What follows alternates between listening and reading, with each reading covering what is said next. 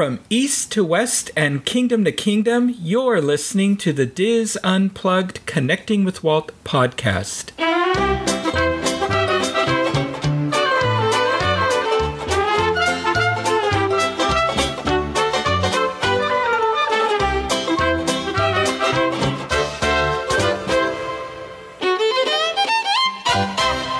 Connecting with Walt is brought to you by Dreams Unlimited Travel, experts at helping you plan the perfect Disney vacation. Visit them on the web at www.dreamsunlimitedtravel.com. Hello, and welcome to episode two of the Diz Unplugged Connecting with Walt podcast. I am your host and Diz historian, Michael Bowling, and I'm joined by my co host and producer, Craig Williams. Craig, how are you today? Oh, I'm very good. It feels like it's been uh, a week since we've talked. Yeah, Maybe right. even more. Yeah, well, you know, and the funny thing is that week just went by in just minutes almost for me. It's, it's amazing how time works like that. But I know. I I am very good. Good, good. Yes, Yes. so am I. Good. And uh, and I want to thank all our listeners who listened to the first episode and came back E- for episode two. And we hope you brought friends with you. Yes, and if you didn't this time around, then uh, do it the next time around, and uh, just think of it as like the power of ten style. So every time you listen to this, think about uh, passing it along to ten more people, and make sure they pass it along to ten more people, and uh, then we'll get to keep doing this. So exactly. that would be great. We'll we'll be able to finish out the story of Disney World. It'll take years. so, and now, in our last episode, our first episode, we uh, we made allusion to the PBS documentary um, Walt Disney: An American Experience, and I talked about it at great length on our uh, on the Diz Unplugged um, podcast, Disneyland edition, and um, but I wanted to get your opinion. Uh, what did you think of it, Craig? And I'll I'll talk a little. I'll share some of my thoughts too. Yeah, uh, I mean, if you couldn't really get my my feel of it from the briefness that we did mention in it, uh, I I definitely applauded it for what they were trying to do. They had a lot of information to pack into that four-ish hours of Walt Disney's life. And uh, I mean, whenever you try to take on something like that, of course, there is going to be complete uh, important aspects of it that you're just going to skip all over. Like you mentioned in the last episode, it just, we completely had barely any mention to no mention at all of audio animatronics, which I'm just it's kind of mind-boggling that that didn't have more of an issue. Instead, we spent way too much time uh, going diving into the strike and how that affected Walt Disney, and then just set this really negative tone that a lot of people picked up on. Um, eh, not necessarily that they ended up hating Walt Disney because of it or anything, but there was there was absolutely inconsistencies about the documentary as a whole, and it started to lose the whole documentary feeling to it whenever it got way too opinionated. And uh, if you're going to go opinionated in one direction, and uh, as uh, then you have to be able to balance it out on the other end. And I don't, I don't feel like it did it much. But where the documentary really succeeded for me was uh, they showed a ton of beautiful clips that were completely restored. Um, just phenomenal. Uh, if they wanted to just put together a documentary showing all this B roll over and over again, I would sit there and watch that uh, multiple times. But uh, for right now, I. I don't think I will be revisiting the documentary anytime soon, unless it's for uh, a little bit more research for something we're doing. And that's not to say that it was bad at all. They they worked really really hard on it, and you could tell that the people surrounding it did.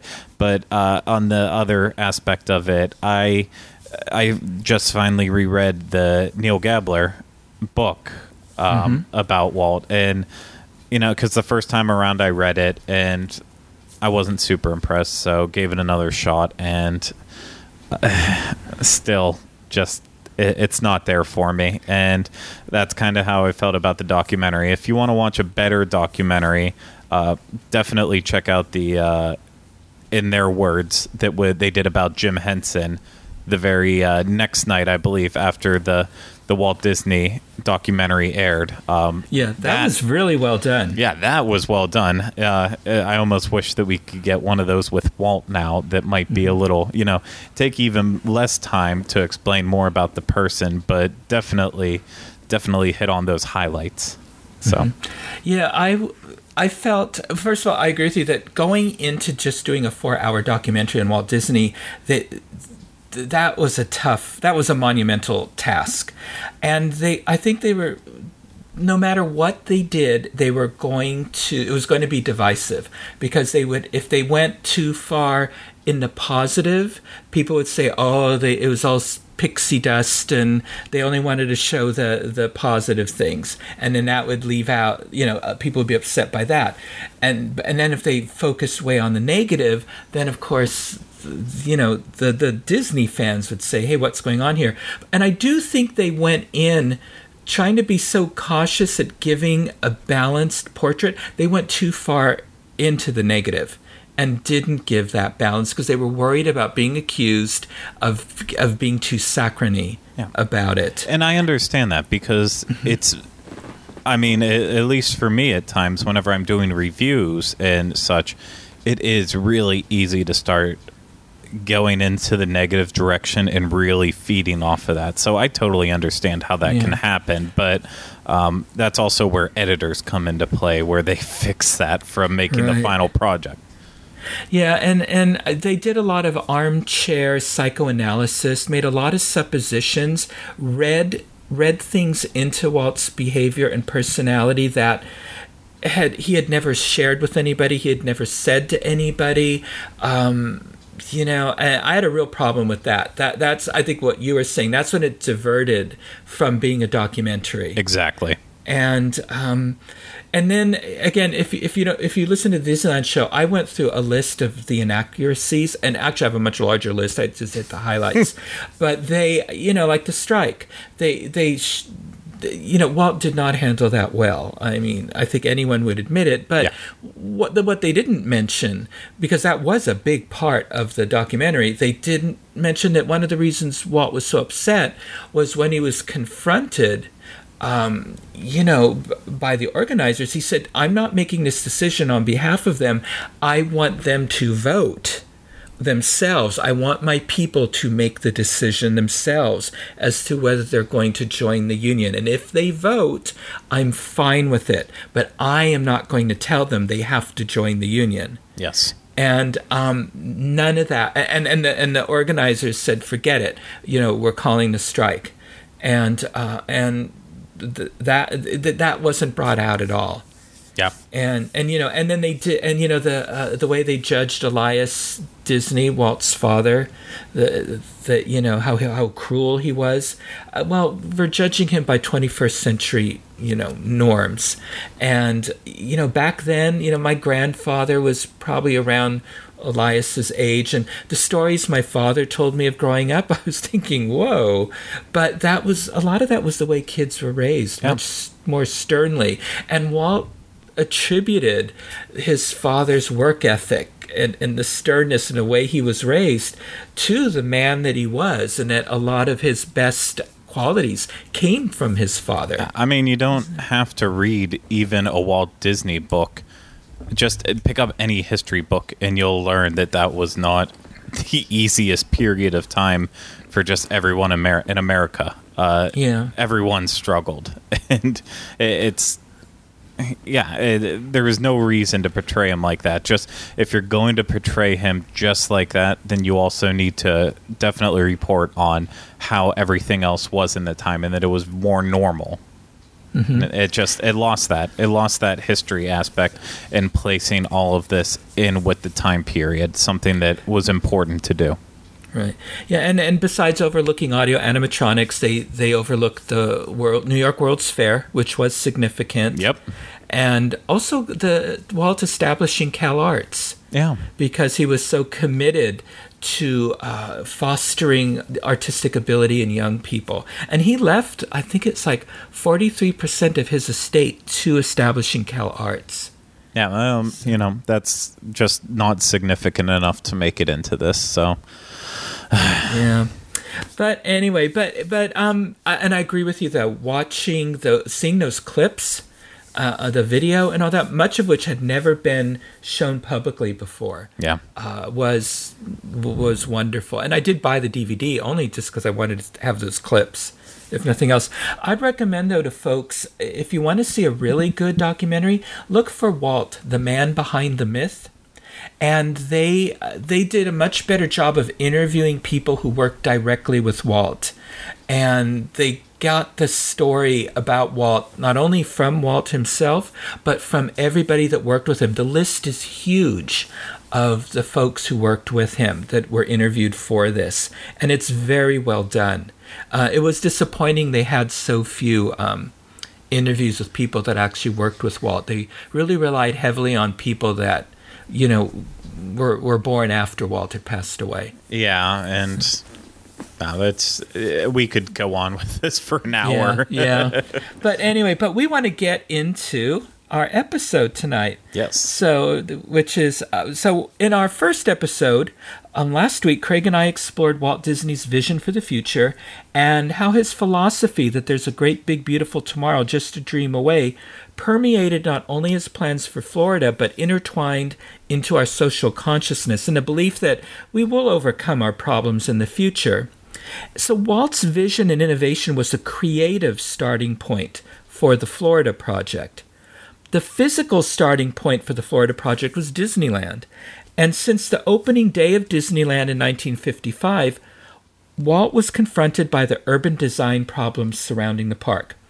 There was no cohesion or design aesthetic, and Walt was mystified that those who benefited financially from Disneyland's popularity did not follow the same planning and design precedent of Disneyland, and Walt frequently referred to the area outside the berm as a second rate Las Vegas.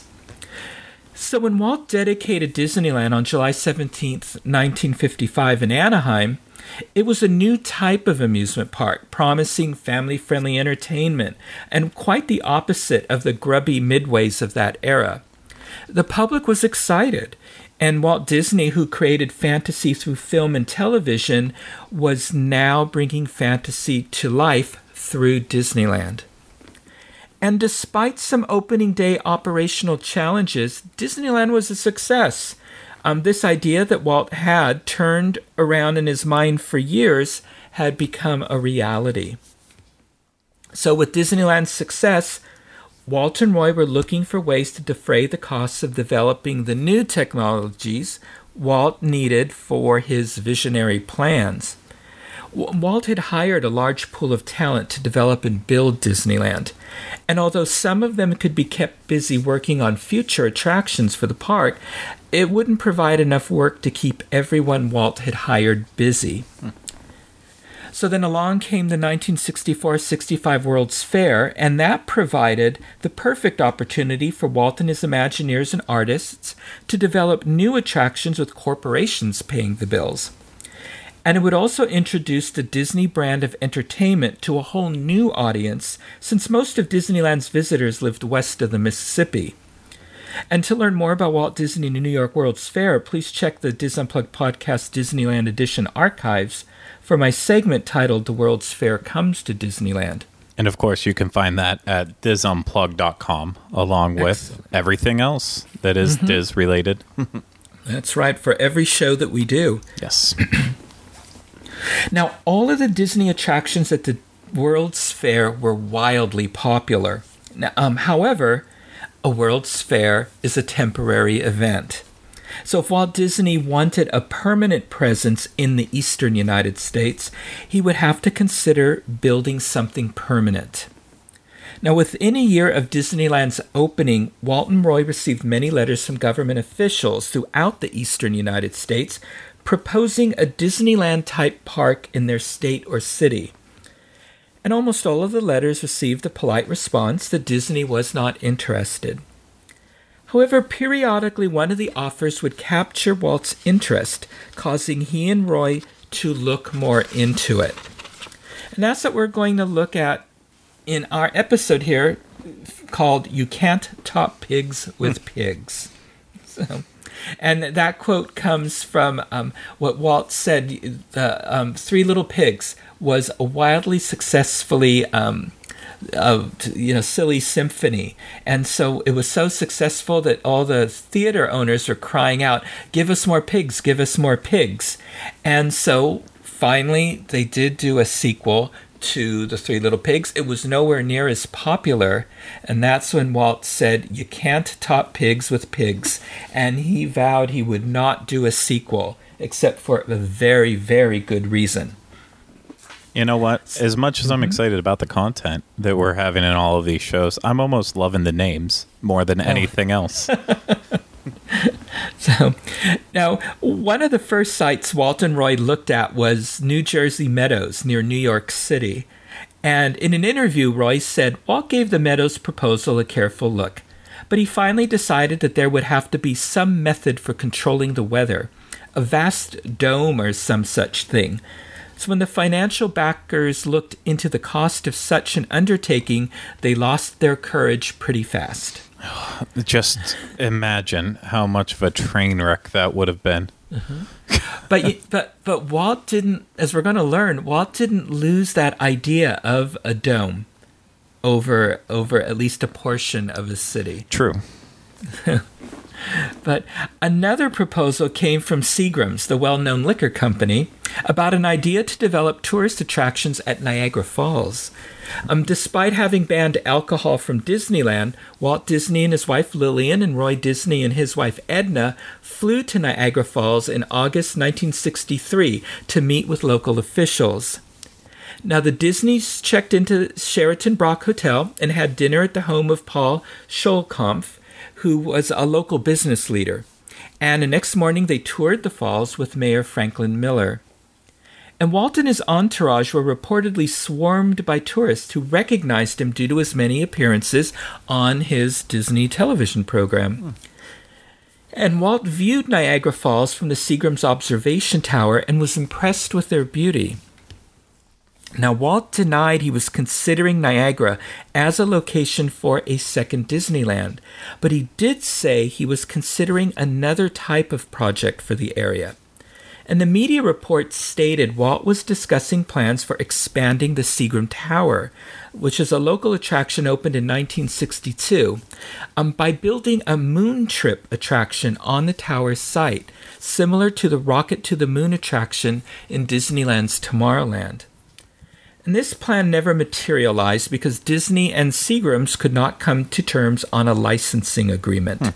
So I'm going to have to ask you a question here, something that I feel like I should know the answer to, but I just don't. Um, has Disney ever successfully planted one of their attractions in somewhere else just as a singular attraction? Um, it- obviously not like the World's Fair because we all know about that, but something like this where they they were trying to work it out that they could just have one Disney attraction there. Has that ever happened anywhere?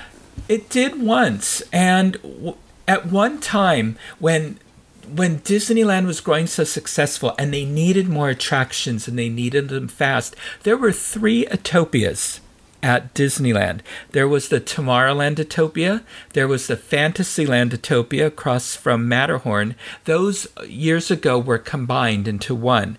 Then down near where It's a Small World currently is, there was Midget Autopia Okay. and that that that was a tiny little one. It was electric run. They ran sort of on a bar in the middle. Um, the cars only held children. This was sort of for the, you know, like the five and under crowd. Yeah. And it could hold two children. Well, when uh, they needed the room to start building the show building for It's a Small World when they knew they were bringing it from the New York World's Fair, they had to take out Midget Autopia. And so Walt and Roy donated it to Marceline, Missouri, their boyhood home. And Midget Autopia ran there for several years. And, and unfortunately, um, Autopia is an extremely expensive attraction to keep running. And after Walt passed away, the there were no more funds allocated Yeah. um, for Midget Autopia, so it fell into disrepair. But within the last couple of months, the um, Walt Disney Hometown Museum in Marceline has started a Kickstarter fund, and they want to restore and bring back the uh, the Midgetopia. Oh, I completely forgot about that. I remember seeing that all over social media. Yeah, yeah, and they were even at the D23 Expo. I I talked with some of them about restoring um, Midgetopia, and they even had one of the original cars on display there. I, I should have got to walk around the, the showroom floor a little bit more than I did. Well, see, I, I came in at eight in the morning yes, you did. Yeah. and um, got around. That was the only way I saw them all. but so um, so another proposal came from Joyce C. Hall, and folks may know him as the founder of Hallmark Cards and was one of the first licensees for Walt Disney. And both had very similar childhoods, each spending their childhood in poverty and in the Midwest. Hall was in Nebraska and Disney in Illinois and Missouri. So Hall invited Disney to participate in a 100 acre project that would revolve around Walt's love of nature and would include an international themed village, which is a concept that would become the World Showcase at Epcot Center. Oh, wow. And yeah, we talked on the last show how a lot of Walt's ideas for Florida started in earlier projects. Um, and, and this is an example of one of them. Now, this project was to be in an economically impoverished area of Kansas City called Signboard Hill. And Signboard Hill would be a planned community and the home of Hallmark's new headquarters, Crown Center. Hmm. So Walt Disney was very intrigued by this project since it was in Kansas City where he spent some important years of his life. And he was considering his own planned community that would become part of his Florida project. So Walt signed on as a consultant on the project. And Walt gave Hall some advice based on his own experiences building Disneyland. Buy enough land to create a strong buffer between the Hallmark property and surrounding landowners.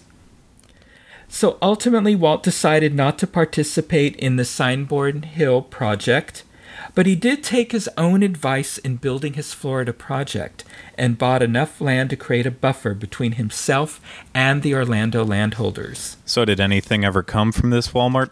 Sorry, Walmart Hallmark. They, Project? they actually did build it. okay. Yeah, but, but Walt um, Walt didn't um, say it with Hallmark. Yeah. Now, Walt considered another Missouri location for a project, and we just spoke about it a few minutes ago his own boyhood home of Marceline, Missouri.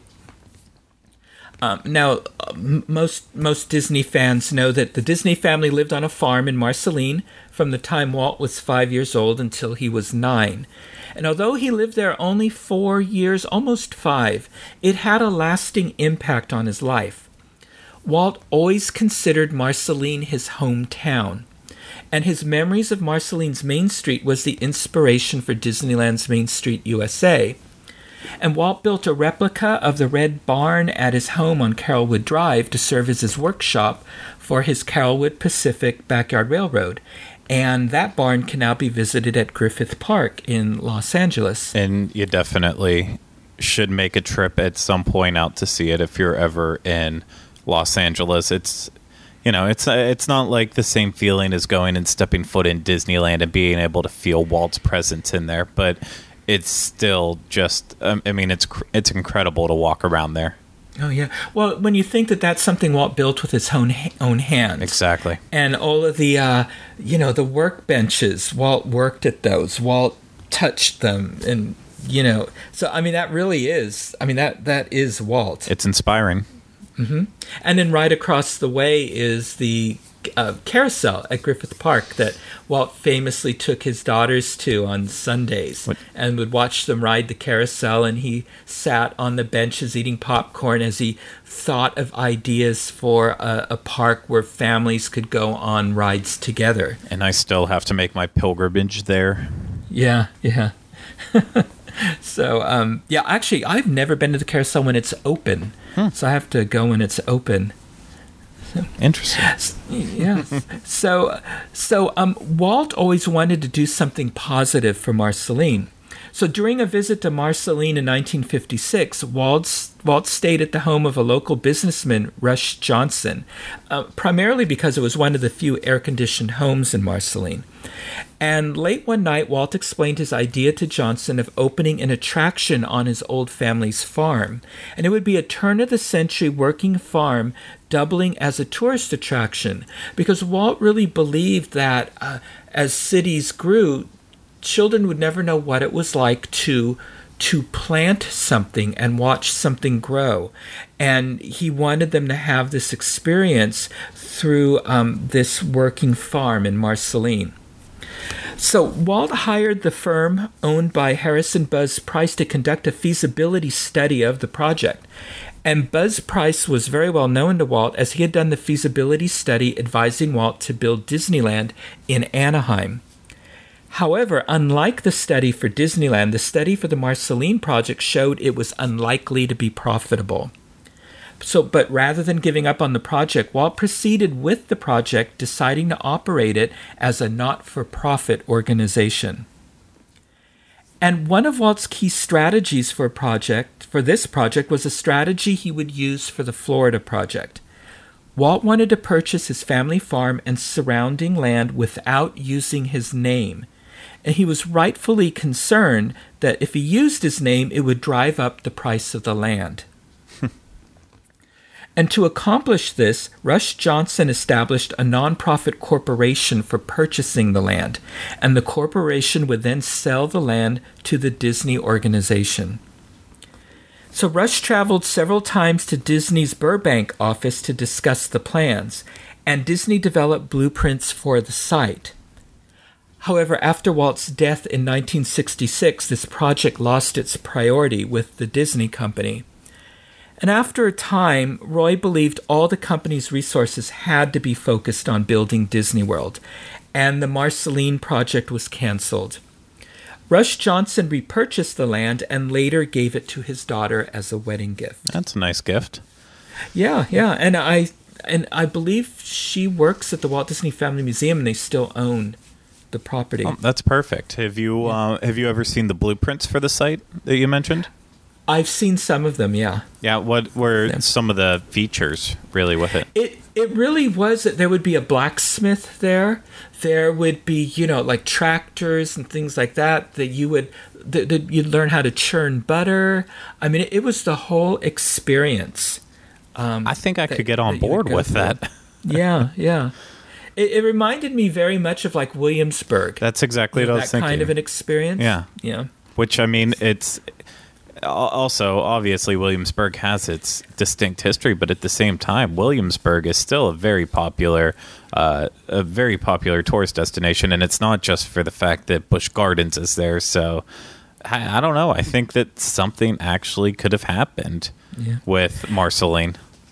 Oh, I think so too. I think it would have been very. I, I, I think you know. I don't think it would have been profitable, but I think it would have been popular. Yeah, uh, eventually, especially because they could have marketed it. Sometimes it just takes a while to get profits. Yeah, yeah. So. And I, I, believe it's my understanding because um, that what's left of the, of Midgetopia is stored in the barn on Walt's prop, uh, Walt's family's old property. Oh, okay. Yeah. So as they as they um, wait for the funds to restore yeah. it the cars are in there and things like that. Nice. So yeah. So um, so as close as the Marceline project came to being built, there was another that was more developed and closer to being built than even Marceline, and that is the St. Louis waterfront project. And Walt's deep felt connection to Missouri no doubt had a part to play in his interest in this project. Mm-hmm. So in March of 1963, Walt was contacted by St. Louis officials to discuss their plans to revitalize the city's waterfront. And this huge project would include the construction of a new downtown stadium for the St. Louis Cardinals baseball team and the Gateway Arch. And the city officials contacted Walt to ask his assistance in producing a film that would be used to celebrate the city's 200th anniversary in 1964. Now, Walt was interested, but he suggested they consider a larger scale project, such as an entertainment project based on Mark Twain, the Western expansion, and the Mississippi River, rather than just a film. So, St. Louis Mayor Raymond Tucker and a delegation of business leaders very quickly traveled to Burbank to discuss the project in more detail. Now, have you ever been to St. Louis? I actually have never been to St. Louis. Oh, okay. I've I whenever I lived kind of in the Cincinnati area, it was always one of those ideas that eventually I would just drive westward enough that I could make a swing down whenever I was going back and forth between Florida and and Cincinnati. But no, I, I've never made it there. So one one day I am road Yeah. tripping to there. Yeah, I've I've been there. I've I've gone in the arch, and um, Yeah. you know, I, I've seen where this project was going to be. I you know that didn't even realize that this was all centered around that. Like I I assumed the arch was much older. Yeah, no, no. Yeah, I remember when I I remember when I was a boy and we'd see the little uh, we'd see the film loops in school of them show, showing them building the arch Wow. and all that. It was neat. So um, now when the city delegation came out there, Walt was very pleased with the city leader's response. He said, "It's a it's great to see a city that has recognized its needs and is doing something about it. Lots of cities talk but fail to act." Um, now, the meeting appeared to go well, and Mayor Tucker later reported that Walt was personally interested in the project. And the St. Louis delegation toured Disneyland and spent several hours discussing plans with Walt. And Walt stated that a number of questions still have to be answered before he could decide whether he would participate in the project. We want to find out how many people will come here, where they'll be going, and what we would do with the place in the winter. The whole area should have a broad appeal to family groups, not specifically just for children or for adults, Walt continued. Now, Walt was impressed with the size of the riverfront area and very pleased to see it was near the new interstate highway system. So, a few weeks later, in mid April of 1963, Walt sent one of his business executives as one of his vice presidents, Don Tatum, and Buzz Price, whose firm conducted the feasibility study for Disneyland, as I mentioned, to St. Louis to tour the prospective site.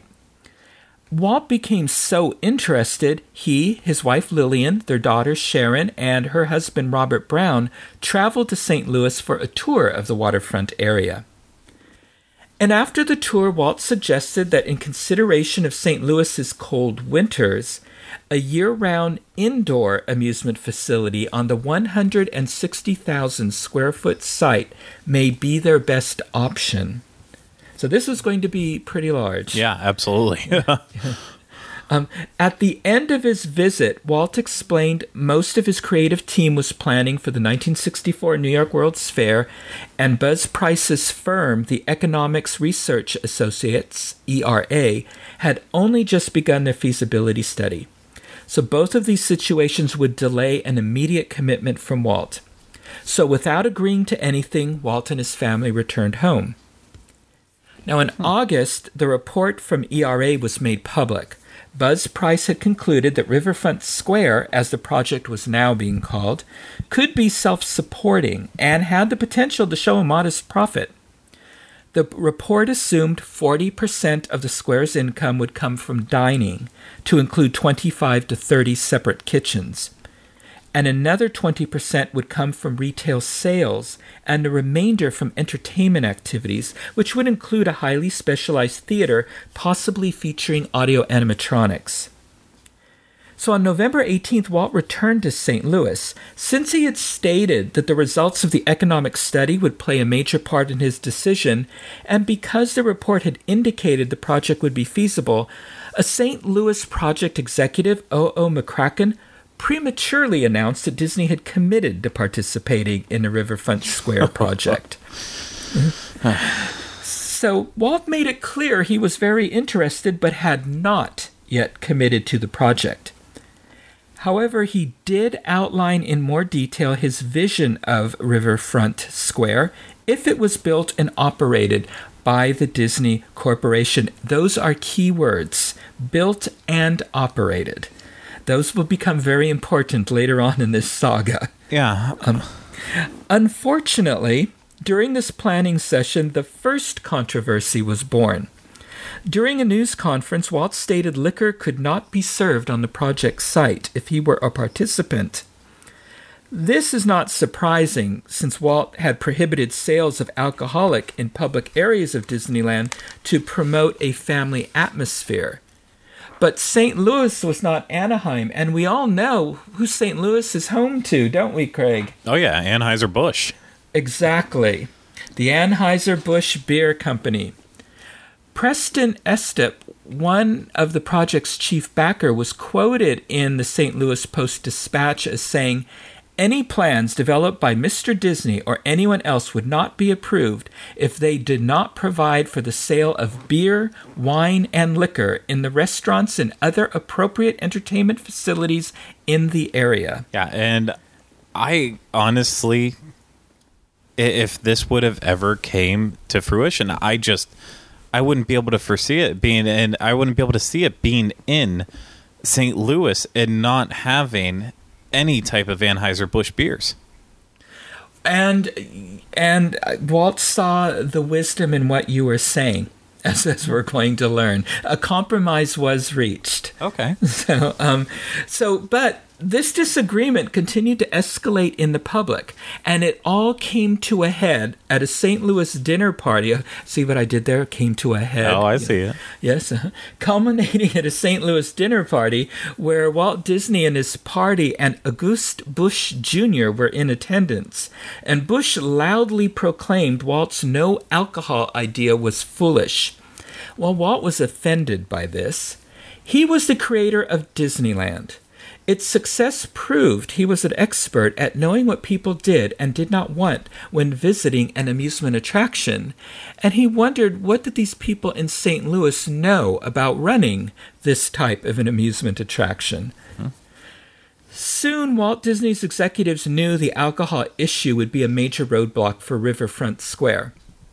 However, despite reports to the contrary, because this has been an urban legend that that the alcohol no alcohol policy is what sunk this deal, Walt worked out a compromise with the St. Louis project officials over the sale of alcohol.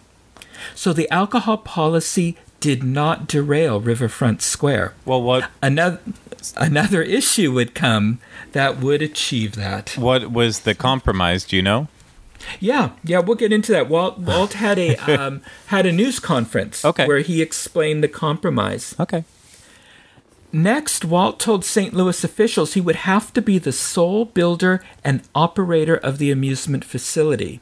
We've got to be responsible for the whole thing if it's got the Disney name connected with it, he explained. Walt had learned his lesson from building Disneyland, and Walt's insistence on control had become a common demand for all projects. Even with this demand, St. Louis and Walt Disney agreed to move forward on the project.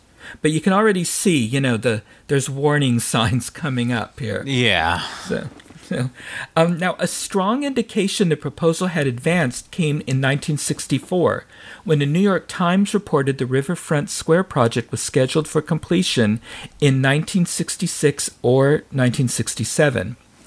Well, Walt returned to St. Louis in March of 1964 and attended a press conference at the Bel Air East Motel and described his vision for the Riverfront Square project, which be, would be located next to the new downtown baseball stadium. So, an observation floor capped the building. With picture windows overlooking the arch, the floor was divided into a formal restaurant, banquet space, and a 150 seat cocktail lounge that would sell wine, alcohol, and of course beer brewed by the Busch family. Guests could enter this floor directly by using special elevators and bypassing the amusement areas entirely. Or with a hand stamp, guests could pass from the amusement areas into the restaurant and cocktail lounge. So, this design allowed Walt Disney to compromise and allow for the sale of alcohol within the structure, but it created an invisible barrier between the bar and the family oriented park. So, so adults could pass freely between the two areas. Okay. So only after this proposal was explained, signifying the working compromise between Walt's original no alcohol position and that of Auguste Busch, did the presentation move on to the amusement areas of Riverfront Square. Now, looking back at this news conference, it appears several attractions later built at Disneyland and Walt Disney World were originally conceived for the Riverfront Square project. So, so listen and see if any of these sound familiar to you. Okay. So, so the project would be completely enclosed in a five-story building, which would include at least one floor below ground covering two city blocks.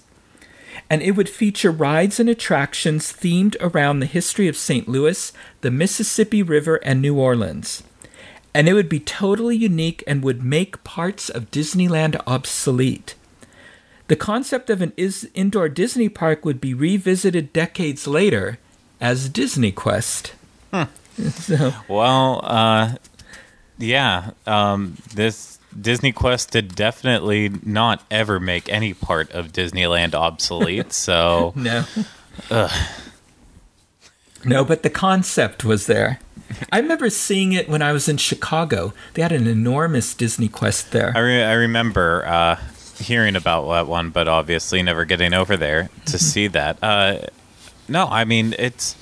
I I think there is still potential out there one day to do a Disney Quest style a style attraction that can work out there, but it, you can't you can't cut corners with it. Like what ended up happening to ours and just let it go into disarray and let the technology that they put inside there just dwindle down and die to the point that it was completely outdated and laughable. Um, Yeah. it, it still is possible and i'm sure disney's going to try it again in the future uh, especially knowing that this is an idea that came from walt one day. If he had the Yeah. idea there's a way around making it happen Oh, absolutely. I agree. And and and Disney likes to revisit ideas. yes they do So, um, now, like Disneyland, the Riverfront Square could accommodate high school graduation parties and would be attractive to families.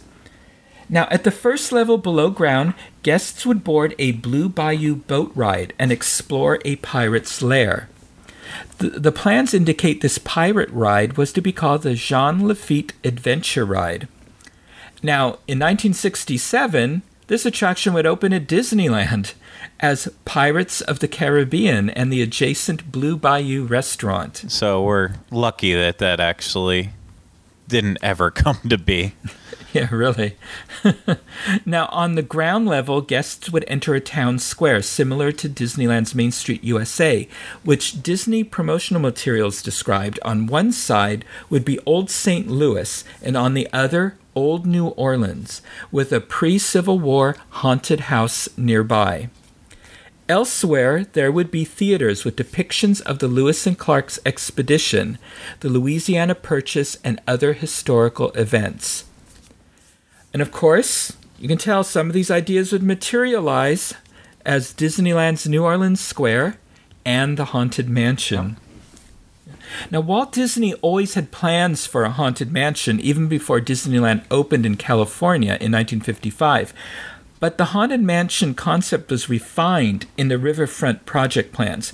Um, it even included a stretching room elevator taking guests down to the illusion below, the way the attraction was built years later in Disneyland. And I hope I didn't destroy any magic there when I mentioned that. You did.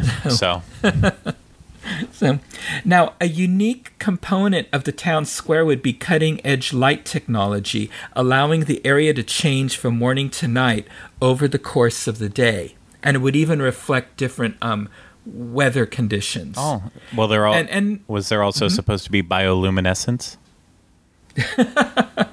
Well, I was thinking, is it Church Street in downtown Orlando, whatever they call it, that has something like that? I know in Las Vegas they have an area that, that is like this. Yeah. Where it's covered. Yeah. And I thought there was a place in Orlando too. Mm. But I'm not sure. I might, I might be wrong with that. So, anyway, Um, Walt stressed that the facility's primary function would be to entertain, but it would also have to educate. So, other planned attractions included a Lewis and Clark adventure, which is a ride based on the travels of Lewis and Clark expeditions. This attraction was later planned for Disney's America project in Virginia, which was also never built. Um, Audio animatronic figures portraying Missouri legends like Lewis and Clark, Mark Twain, and Napoleon, and others involved in the Louisiana Purchase and westward expansion. There would be a ride based on folk legend Mike Fink. A ride based on folk legend Davy Crockett, where children would wander through caves. Now, here's an interesting one a Western riverboat ride, which combined a boat ride with a runaway mine train inside a large enclosure. Now, this may have influenced the design for Walt Disney World's Thunder Mesa and the Western River Expedition, which were never built, and the Big Thunder Mountain Railway. Mm. So, um, there would be an attraction based on the Meramec Caves of Mis- Caverns of Missouri. And there would be two Circarama theaters, with at least one of which would show a film about St. Louis. One theater would be built to resemble a Mississippi River showboat there'd be a bird room, and I couldn't find anything on that. I don't know if it would be a incarnation of the tiki Yeah. room or what. So, um, an ex- an explorable pirate ship, an old style opera house, a water wheel, and a wishing well. You have me completely sold on this place. I mean, I've obviously heard of the St. Louis project before, but I I didn't know that there was this kind of level of planning that actually went into it and that there was all these amazing things that were planned. Even I mean, even though some stuff like you've already said, Pirates and the Haunted Mansion ended up coming to be, it just they this would have been amazing. This, this came so close to being built. I mean, the blueprints are online. I mean, you can find them. I need to go Do a little digging. Yeah. So, um, so Walt estimated it would take at least four hours for guests to experience the entire facility. So, um, now explaining his plans to put the facility in a single building, Walt stated that this would make it more useful throughout the whole year. Um, with it contained in a shell, we will have control of light and can put on quite a show. We will have our own sky and complete control of weather. Again, there's that control thing in there. Exactly. Um, now, the vertical arrangement of the development would allow visitors to move around on four above ground levels, and at some point, visitors may be 40 feet underground, but they won't know it. Um, this idea of controlling the environment by enclosing it would become a part of Walt Disney's original plan for the central area of Epcot, the experimental prototype community of tomorrow. So Walt stressed that the exterior of the complex would be designed to architecturally complement the other new riverfront developments. And Walt was asked if he had considered building similar projects to other cities and replied, Yes, but this is the first type of thing developed this way. Now, Walt refused to discuss the cost of the project or a deadline for construction. But to indicate his seriousness in the project, Walt assigned Marvin Davis, who had worked closely with Walt in designing Disneyland, to work on the plans for the project. But excitement about the St. Louis project was short lived. Hmm. In the following year, the project came to a halt. Negotiations between Disney executives and St. Louis officials foundered on the issue of funding. Remember how Walt kept emphasizing, we are going to build it, we are going to run it. He wanted total control. Well, St. Louis officials had assumed if Disney was going to own and operate Riverfront Square, he would also provide the money to build it. So I, I can sort of see their point of view. Yeah, I'm I'm right there too. Yeah.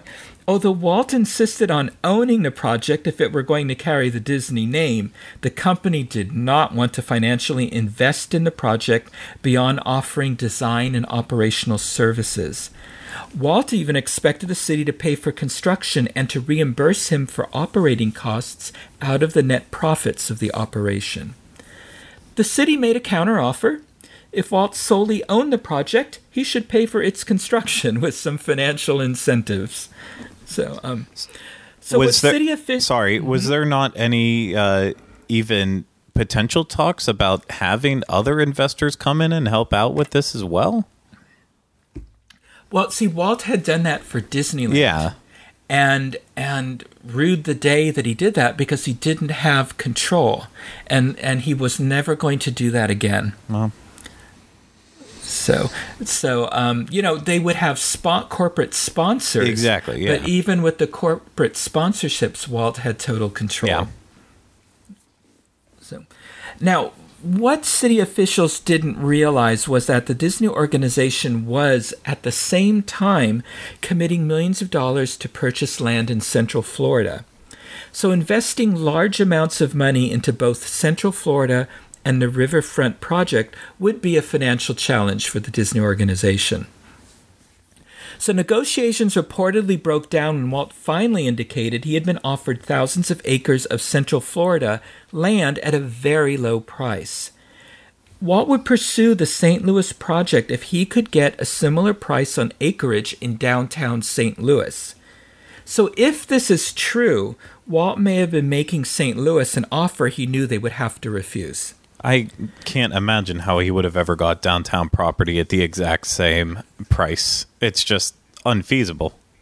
Right. And so that's why I was thinking he was he needed to be out of the project. Yep. And he wanted a safe face.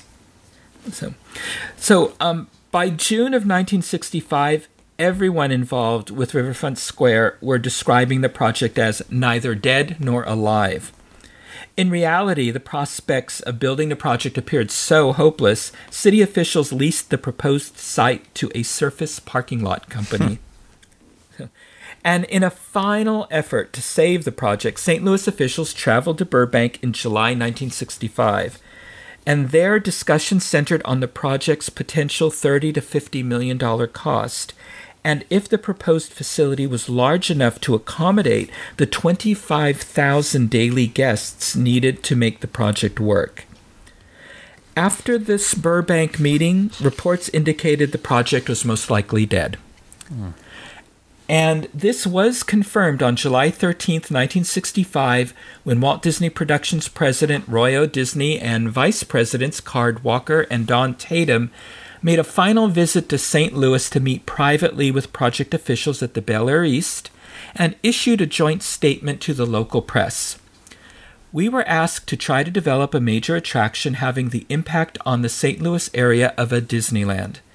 We suggested at the outset that a project of that scope, in size and cost, might well prove difficult to accomplish due to a number of imponderable factors. Such has proved to be the case.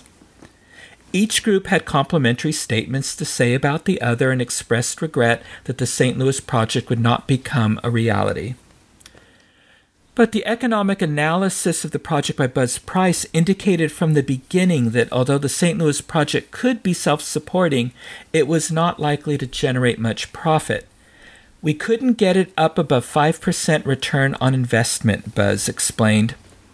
So, taking into account its low profitability expectations and the fact that Walt Disney spent so much time developing this project indicates how much he really wanted to build Yeah.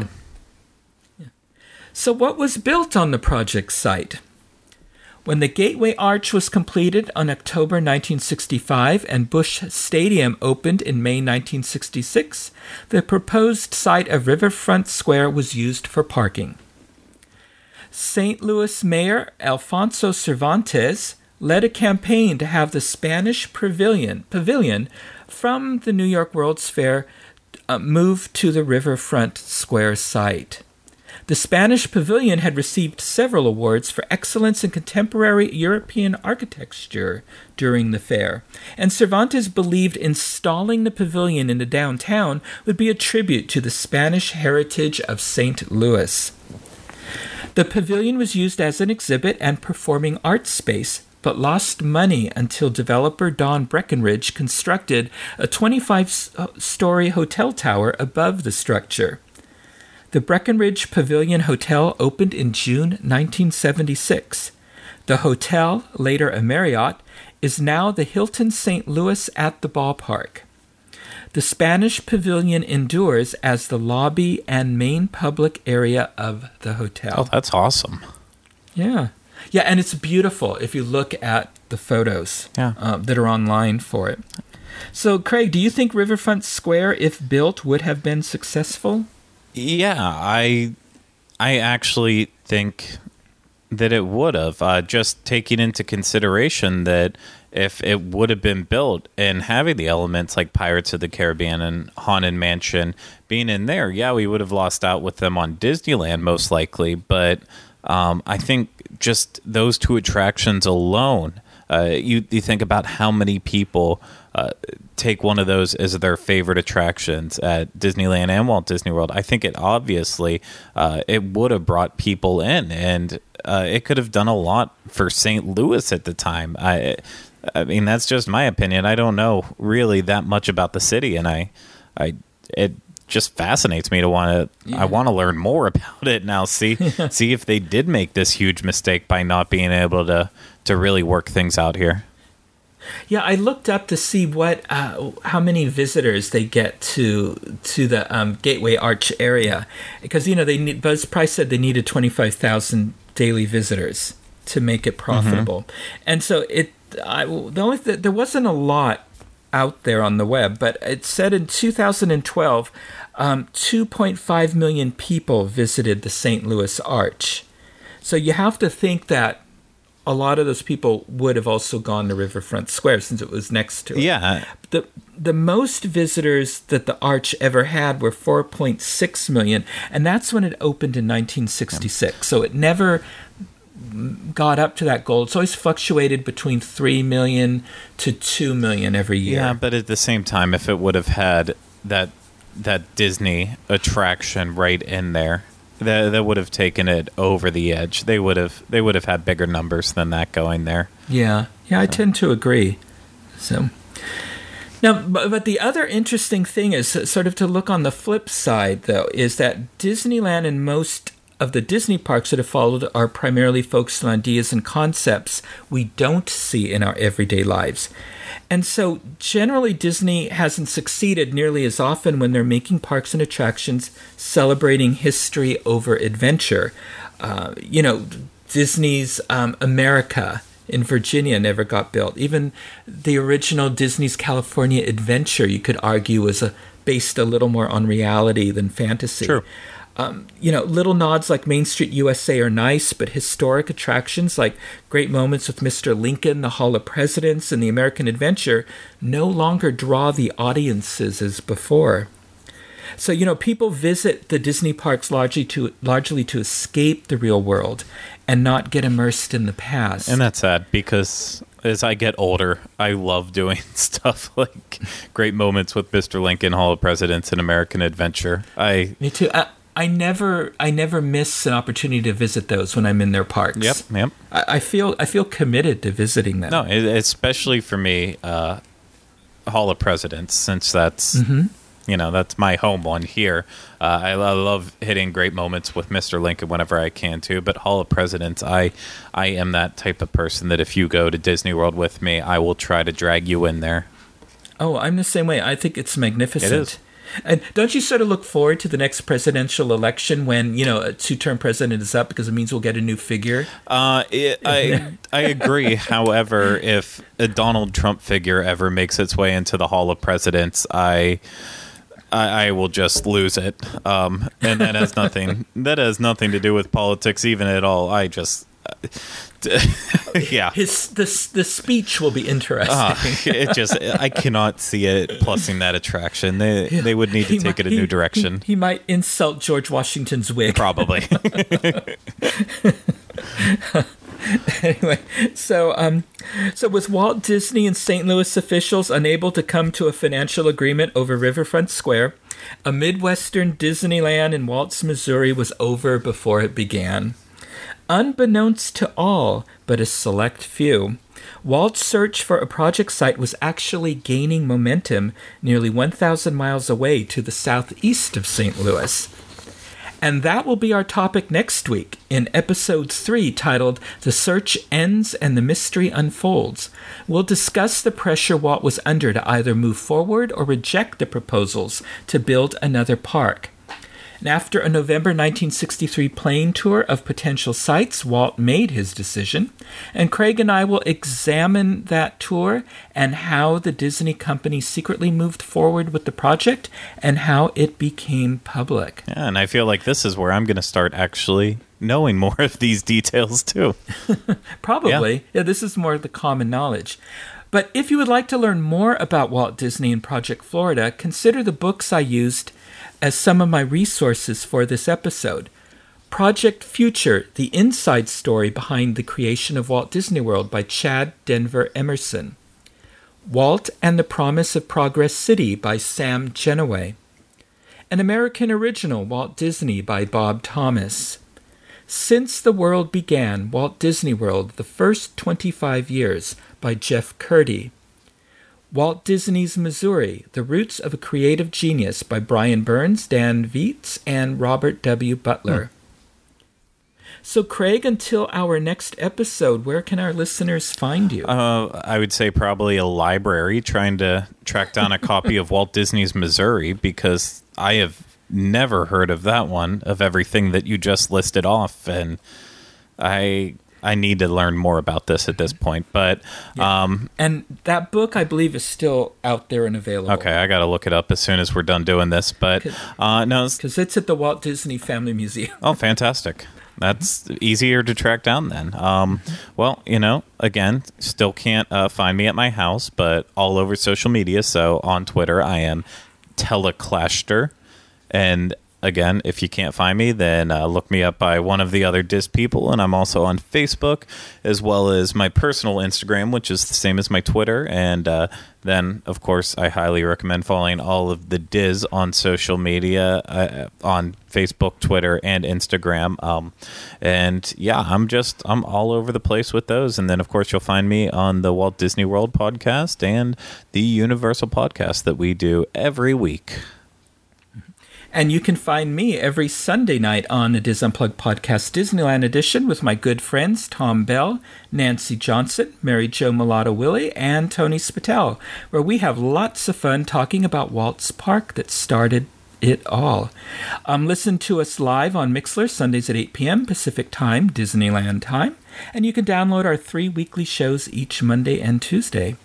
If you would like to listen to more shows on the history of Walt Disney, his Imagineers, and Disneyland, check out our Disneyland podcast archives for my Disney history episodes. And Craig, where can our listeners find these shows? DisUnplug.com. That's where you'll find show, looks, show notes and links to everything important that you hear about in this show and all of the other shows that we have out there. And you can contact me at michael at wdwinfo.com. I'm on Facebook. I'm on Twitter at, at mbowling121. And I'm on Instagram, Michael Bowling the Diz. So until next time, thank you for making us a part of your day. And remember, I only hope that we don't lose sight of one thing that it was all started by a man, Walt Disney.